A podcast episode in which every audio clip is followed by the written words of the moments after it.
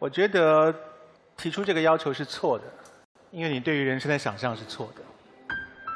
婚姻被你们搞成了一个毫无想象力的事情。我们有必要被房屋约束成这么悲惨的状态吗？房价这么高，全部都是盖房子的人问题，还是那些没有房子就活不下去的人的问题？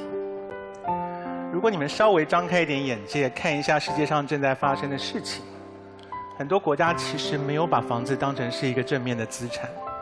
就你如果去查一下东京的房价，比北京便宜；你去查伦敦市最精华地段的房价，今年掉了三分之一。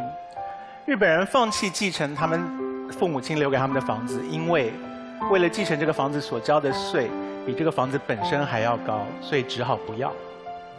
房子不是人生的全部，在座各位才二十多岁，你们的婚姻如果持续三十年，你看看三十年之后，房子还会不会这么重要？如果现在把全副的心力放在我们要结婚，我们要分享未来。我们就要分享房子，把房子当成是我们人生想象重要的依据。我觉得是这个出发点是错的，就是你一提出这个要求，你对自己人生的想象就被限制住了。然后你从此对于这个婚姻的一切想象都依据这个社会约定俗成的态度来进行，你把你的人生的幸福感交在了别人的手里面，这是非常危险的。如果你们能够相信我，把房子的重要性从人生排除掉，你会去想更重要的事情。所以，我站在这个出发点，我认为不只是房子，一切对于所谓聘金、对于嫁妆的要求，在我看起来，都耽误了你们对于真正幸福的在意这的重点。如果是这样子，这种态度，我认为是错的。所以我最后讲的就是。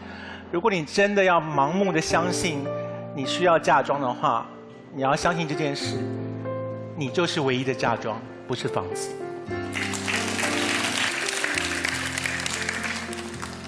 说实在，在我们年轻的时候，根本就没有考虑过这问题，我脑子里根本就没有这个概念。我二十五年前我谈过恋爱，大概是我最开始的那个恋爱，然后就。我们俩分手了，我们家那时候给我一个一套房子，我就说那就给你吧。分手了，因为我提的分手，我觉得这很正常。既然我提分手，我就搬走呗。这房子就给你，我也没觉得有什么，人家也没觉得我，我周围没有一个人夸我说，哎呀你好慷慨，因为那时候很正常的事情。结果过了一年，我那前女友给我打电话说，哎，你再搬回来吧。我说怎么了？他说我谈恋爱了，我有男朋友，我干嘛住你这儿啊？就就走了，也没有人夸他说，哎呦你好圣母。莲花像他们说的莲花圣母，然后那路子就是一尘不染。哟，不要沾染我，这社会好干净，你太脏了。那个，然后这个，所以那个时代还真的挺干净的，因为那时候，大家觉得这个事儿好正常。我都有男朋友，干嘛住你这儿啊？那就，所以我们就很正常的就这样成长起来。到今天突然觉得这个变成，这边说呀，好敏感，好敏感。其实对方有一个最大的自我矛盾的地方，就是对方承认这是一个敏感的问题。你既然承认这敏感，就说明爱情不单纯，对吧？所以有什么要求提什么要求。我觉得婚姻啊，就是一个亦敌亦友的关系吧。就有一个事儿哈，我就在后台问那个，我也不懂法，我就问。就是两口子有一方先死了，那个先先过世了，这遗产第一继承顺位其实是你的伴侣，不是孩子，也不是爸妈，这肯定你俩的关系非常近，这是亦友嘛，但他们也是亦敌的，因为据我观察，就是夫妻之中有一个人非正常死亡，警方首先怀疑另一个人，对不对？大家都看过这种有这种经验，对不对？其实你们的关系非常微妙，所以讨论这种讨论这个问题肯定是没有错的，而且一定要讨论。我觉得婚姻当中，我们所有人都会说，尤其是爱情当中，就没有对错。没有对错意味着你干什么都没有错。我们只能说，在这个特定的时间，你提这个特定的问题，是不是有错？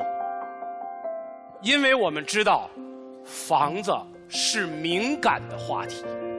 而你在一个敏感的时间，非要提这个敏感的话题，你跟我说，我就是随便问问，你知道那不是真的。你完全可以说，我能不能在你的刺青下面加上我的名字呢？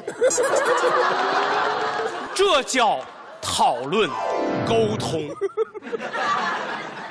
我们做这道题，我们做观众调查，会发现这是在社会上二十五岁到二十九岁的男性当中最关注的话题。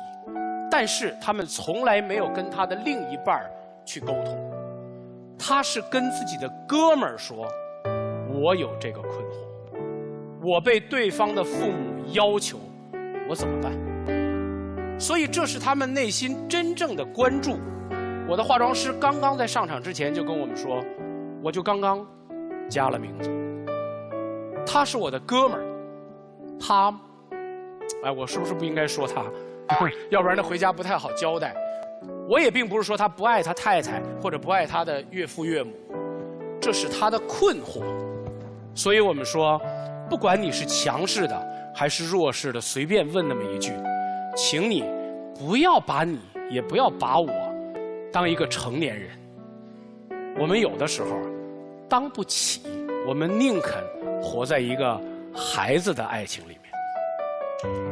哎，你结什么婚啊？我天哪，话都让你说了。